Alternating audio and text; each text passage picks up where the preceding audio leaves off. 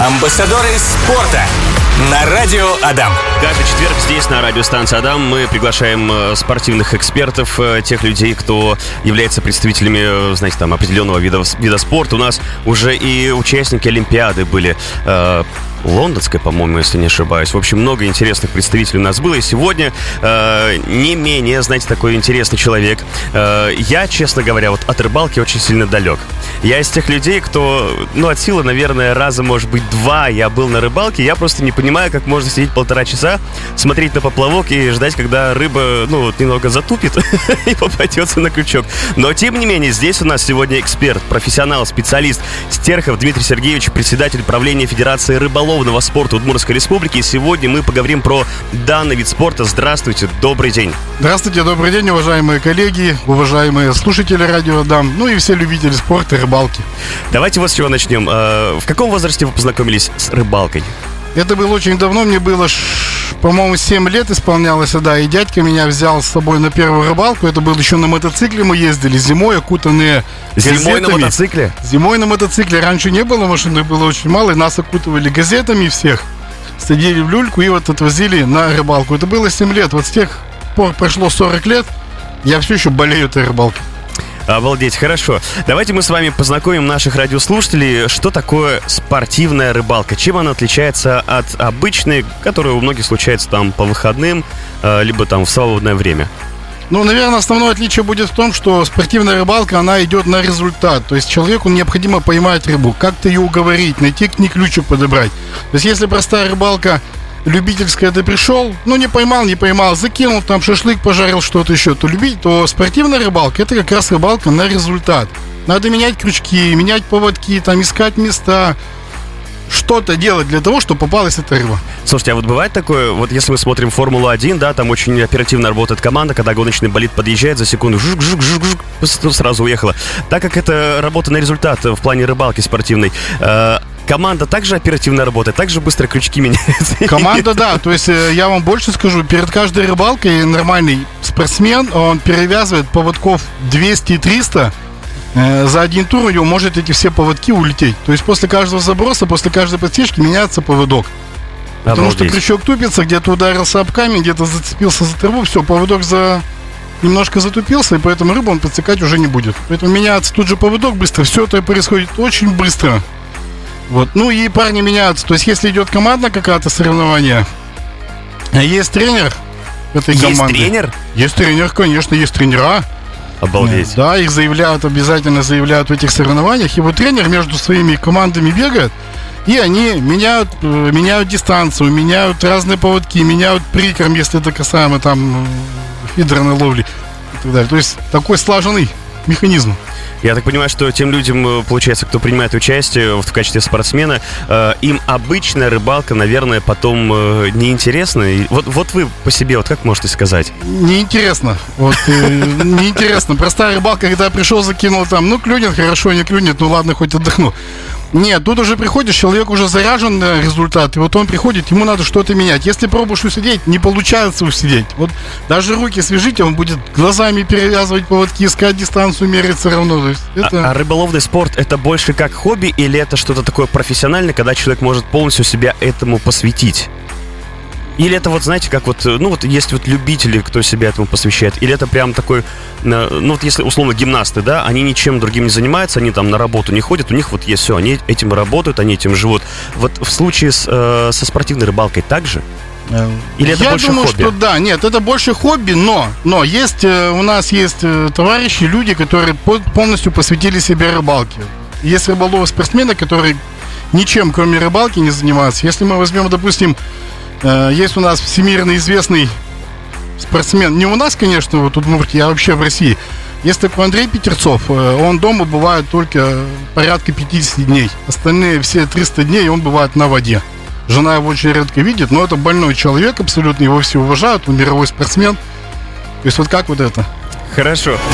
Продолжаем говорить про рыболовный спорт в Удмуртской республике. Поговорили о, тем, поговорили о, о том, чем отличается обычная рыбалка от э, профессиональной, профессионального вида спорта. И у меня вот вопрос такой. Мы с вами за кадром говорили о том, что каждому специалисту, каждому профессионалу своего дела нужен свой профессиональный инструмент. А, спортсмены, которые участвуют в данной дисциплине, расскажите о том, э, каким инвентарем они пользуются. Наверняка обычные вот такие простые обывательские вещи не подойдут. И сразу, если можно, озвучьте, сколько будут стоить э, комплекты. Ну, все мы когда-то начинали с простых любительских удочек, палочек, спиннингов там и так далее, когда все это стоило. Вот сейчас на уровне любителей такая простая любительская палочка средняя, самая дешевая бюджетная, это будет в районе полутора-двух тысяч, ну, ни о чем палочка. А профессионалы, если мы касаемо спиннинга, то комплект 200 тысяч не предел.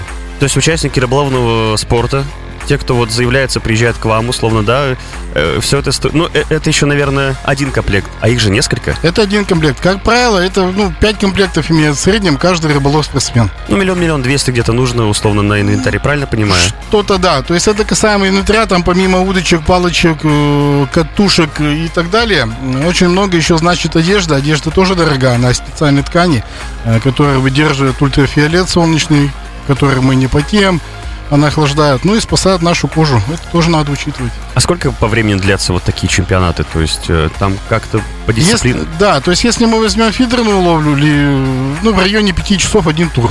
Угу. если мы возьмем спиннинг с лодок, он может длиться и 8, и 9 часов. А как вот судьи, например, спиннинг с лодок, они как-то курсируют э, или как на каждой лодке находится по э, Совершенно верно. На крупных соревнованиях в каждой лодке по идее, должен находиться один судья, который должен все это отсматривать. Угу. Но как правило, таковой возможности есть не у всех, поэтому судьи отсматривают только видеофиксацию. То есть у каждой команды есть свои видеокамеры, им выдаются перед началом соревнования флешки чистые, и они вставляют в камеры и уже отслеживают. То есть в процессе ловли на там должно быть все это видно. Угу, То есть угу. от момента поклевки до момента... фиксируется, да? да? Хорошо, тогда в связи с этим возникает вопрос. Если э, помним, да, все эти громкие допинговые скандалы, можно ли смухлевать э, вот в данном виде спорта? Не там знаю, там... Можно все, можно все, но, как правило, рыболовов такого нету. Такого нет. Хорошо, давайте вот о чем поговорим. Кто может стать участником такого вида спорта? Абсолютно любой человек. То есть нет никаких преград, нет никаких граней. Это может быть э, простой человек, любитель, любой любитель рыболовного спорта любой любитель рыбалки подошел, заявился и все. А как проходят тренировки? Потому что вы говорили о том, что есть э, и тренеры, которые осуществляют вот подготовку. Как вообще тренировка проходит? Что там тренируют? Какие навыки? А, тренировка проходит следующим образом. То есть, если мы знаем, где будет у нас проходить э, какое-либо соревнование в данной дисциплине, то люди приезжают туда, причем разрешено туда приезжать э, для тренировки, но за день до, до старта там уже нельзя ничего делать на этом пути. То есть приезжайте, тренируйте, все как положено. Какие навыки необходимы? Да навыки, в принципе, это быстрый склад ума, так скажем, аналитические способности, потому что надо анализировать, где-то что-то поменять. Абсолютно огромное терпение надо вот к этому ко всему, потому что человек нервничает, закидывает, перебрасывает, тренирует руки. Ну, что-то вот такое. Терпение и усидчивость. Как правило, в разных видах спорта есть э, условные разряды, которые говорят об уровне подготовки, об уровне профессионализма спортсмена. Есть ли такое в спортивной рыбалке? Конечно, рыболовный спорт ничем не отличается от других видов спорта. То есть есть разряды, начиная с третьего, это самый низкий разряд, самый низший, вот с него начинают абсолютно все спортсмены. Третий, второй, первый, кандидат мастера спорта, ну и мастер спорта. А каким образом они присуждаются? То есть что нужно выполнить? Э, понятно, что у спортсменов, например, там, не знаю, у бегунов, лыжников какая-то там дистанция за определенное время, да? Насколько я знаю, по э, итогам вот этого всего им выдается какой-то разряд. А как вот здесь? То есть сколько рыбы за год наловил? Нет, здесь не количество рыбы за год, здесь следующее происходит. То есть третий разряд э, получаем, если мы входим в десятку, в десятку призовых мест. Угу. Если в первую десятку пошел, все, значит, получил третий разряд. Следующий, второй разряд присваивается, когда уже бы э, в восьмерку вошел или в шестерку. Там также есть командные. Ну а первый разряд, естественно, это первое-второе место. Ага. Ну и КМС это только первое место на всесоюзных на всероссийских соревнованиях. Чуть позже мы вернемся, продолжим разговор, но прежде чем мы уйдем на, небольшую, на небольшой перерыв, у меня к вам такой вопрос. Как вы относитесь к рыбе? Потому что, ну вот вы ее вообще в пищу употребляете, мне кажется, а, она вам снится, наверное, потому что вы с рыбой на э, Рыбу, да, рыбу я люблю, но мы ее не возим домой мешками. Вообще Рыболовный спорт это поймал отпусти. Это да. То есть поймал отпусти. Если кто-то хочет рыбу, пожалуйста, он одну-две возьмет, но не мешками. Амбассадоры спорта. А вот такие интересные термины я сегодня услышал и узнал. Читать рыбу и читать водоемы. Это что такое? То есть заранее ты как-то уже приезжаешь и понимаешь, ага, здесь вот так, здесь вот так. Нет? Да, примерно так. То есть если вы знаете и понимаете, э, вообще изучая географию, изучая водоемы и постоянно ездите на рыбалку, вы уже начинаете понимать, что вот под тем кустиком, допустим, должен стоять окунь. Если там свалено какое-то дерево лежит в водоеме, значит это место для щуки, для судака, для того же окуня, потому что это рыбы э, хищники, они сидят в засаде. То есть надо им какое-то укрытие. И все. Хорошо, давайте поговорим про рекорды у представителей Удмуртской республики в данном виде спорта. Есть ли они эти рекорды и какие они, насколько они масштабные? Рекорды, да, действительно. Удмуртская республика славится своими спортсменами. То есть э, я очень горжусь, что мне выпало честь представлять их вот прямо сейчас в эфире и горжусь тем, что я знаком с ними. Вот в 2020 году первое место по России в дисциплине мормышка со льда. Вот у нас было первое место мы заняли. В 20 во втором году третье место по России, опять же, на мормышку, у нас сильно развита она. Не будем забывать, что в 21 году наш сильнейший, мощнейший экипаж Иван Утровин и Максим Пустогов э, заняли первое место в крутом, в мега-турнире, я бы сказал. Туда собирались э, все самые сильные спортсмены страны, и вот наши, Могучий Удмурт, они победили. Молодцы парни. Это про них вы говорили, что они были на обычной э, лодке простой, да? Нет, э, Нет, это были другие. У нас есть семья, э, есть семья, они увлечены рыбалкой, они больные. То есть это муж с женой, у них простая ПВХ-лодка, и они занимают второе, первое, третье места. Они оба являются мастерами спорта мы с вами за кадром говорили о том, что я просто, когда вы цены озвучили на все эти комплекты, я наивно подумал, что ну, это вид спорта не для всех, а для тех, у кого есть на это деньги. Но вы сказали, что это совершенно не так. Абсолютно, абсолютно не так. То есть вы можете принять участие, даже если у вас ПВХ-лодка стоимостью в 30 тысяч и моторчик какой-нибудь небольшой. Абсолютно. Вот если вы умеете читать водоем, если вы знаете, где искать рыбу и как ее искать, если у вас э, какая-то удача есть, все это, пожалуйста, приезжайте, участвуйте. Не факт. Вы как человек, который знает очень хорошо наверняка водоем Удмуртской республики, э, давайте так, э, два-три местечка, где прям рыба есть. Где, куда вот прям стоит поехать и ловить. И где вы обязательно поймаете, да? Где вы обязательно поймаете, да. Кама Каракулина. Каму, Кара, Каракулин, так, а еще пару мест есть? Еще пару мест. Если по окуню, это пруд Бабинский, на Ижевском пруду, на Ижевской акватории очень много рыбы. То есть последнюю щуку поймали Ижевский там пруд? на 8 килограмм, да, совсем недавно. У нас есть э, спортсмены, которые ловят именно там, только там, на Ижевском пруду, и поимка щуки 5, 8, 10 килограмм, это не предел. У нас и спортсмены там тренируются. Просто я, сколько помню, всегда вот едешь по набережной, Ижевское, наше Ижевское море, там люди стоят, и все всегда удивляются, там что-то есть, вот возле э, ТЭЦ э, многие там рыбаки стоят. Очень многие там рыбаки стоят, потому что там теплая вода. Там идет охлаждение реактора, uh-huh. вот этой ТЭЦ-2, и вода не замерзает. Рыбе там интересно, где теплая вода, она больше двигается, она более активная, поэтому многие рыбаки там и ловят, сидят. То есть все-таки в нашем Ижевском пруду рыба хорошая есть? Есть, есть, ее очень много, ее надо ловить. Нельзя не любить наш Ижевский пруд. Замечательно, здорово.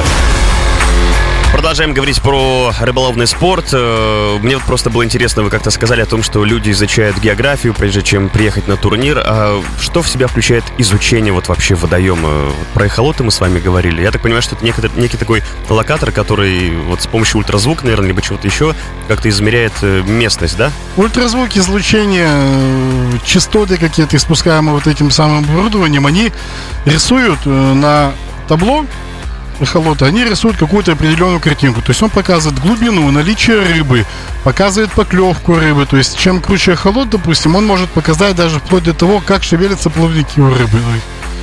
А если в этом тогда какой-то интерес, когда ты уже знаешь, э, ну, как сказать, знаете, мне кажется, что эхолот, вот, который показывает, какая рыба там, да, куда она плывет, это то же самое, что если бы люди изобрели э, рентген для киндер-сюрприза. Ну, как бы в этом же прикол, ты не знаешь, что там в яйце лежит. А у рыбалки, наверное, тоже прикол в а том, вы что... попробуйте ее поймать, даже зная вот эту рыбу, а. даже стоя прямо над ней, вы попробуйте угадать, что ей надо. Рыба это она еще капризная девушки, она капризная женщина. То есть э, тут надо угадать, какую ей надо блесну подсунуть туда. Маленькую, большую, желтую, красную, цветную. Что ей надо? Причем до обеда она может клевать на один, на одну рассветку, после обеда абсолютно на другую. Вот такой вопрос. Э, про водоем Удмуртии мы поговорили, про самые классные места, где можно прям хорошо так половить. И напомню нашим слушателям о том, что вы сможете это услышать в подкастах, если вы не успели. А, по России, э, где вы были? Э, где посоветуете ловить рыбу в рамках России, Российской Однозначно Федерации? Однозначно всем посоветую побывать на Байкале, на Чебоксарском водохранилище. На Волге обязательно надо съездить. Есть определенные места на Волге, где очень хорошо ловится как сом, так и хорошая крупная рыба. На Камчатке. Вот все туда надо ехать. Карелия. Карелия. Карелия это бесспорно. Это там природа, там девственная природа, голубые озера вот эти все. Видно с глубины 7-10 метров просвечивает дно. То есть... Какой у вас был ваш самый большой улов? Э, чем вы гордитесь? Мне кажется, что, вот знаете, когда листаешь там фотографии в социальных сетях э, у тех людей, кто любит там ездить на рыбалку, у кого-то там раз в год удается, да, во время отпуска, а, и очень часто встречаются фотографии, стоит э, человек, и там сом какой-нибудь огромный, вот он держит во весь свой рост. Угу. Ваш самый большой улов? Да у меня их не так много на самом деле. У меня из улова это лещ на 4 килограмма 200 грамм.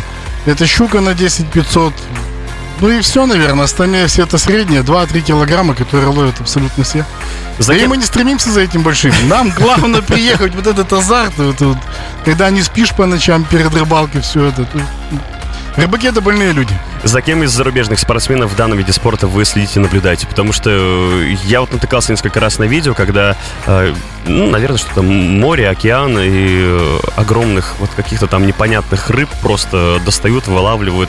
За кем-то из иностранных спортсменов наблюдаете? Есть ли у вас какие-то фавориты? Нет, из-за иностранными точно нет, а вот за нашими, да, то есть наши спортсмены, которые также ездят на Атлантический океан, еще куда-то вот за рубеж, да, они интересно рассказывают, ты их понимаешь, потому что вырос вместе с ними там на одной земле где-то, ты понимаешь, о чем они говорят, какие-то лески используют.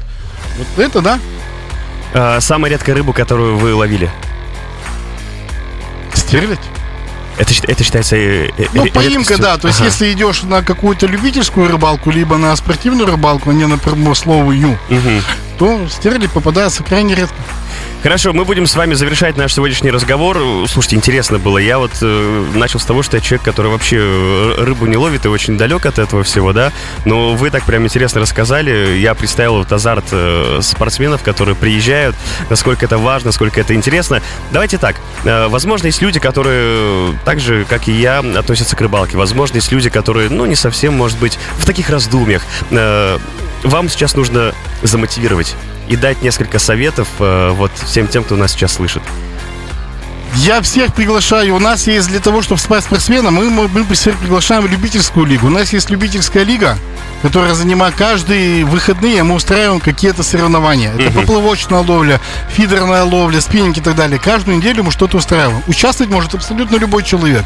Вы можете найти в стране ВКонтакте, полистать все это. Там дети от 6 лет принимают участие. Также наша компания сейчас будет заниматься, мы пойдем по школам, будем привлекать и школьников уже э, к рыболовному спорту. То есть рыбалка это ведь не просто рыба, понимаете, это не просто, не, просто добыча рыбы. Рыбалка это вообще состояние души, это правильное состояние. То есть вы идете на природу, вы дышите свежий воздух, у вас какая-то спортивная разминка. То есть, Знаете, как, как, как говорят, что у мужчин не бывает депрессии, а потом они в воскресенье на 6 часов уезжают э, куда-то за город и сидят на водоеме молча с удочкой и слова не говорят. Да?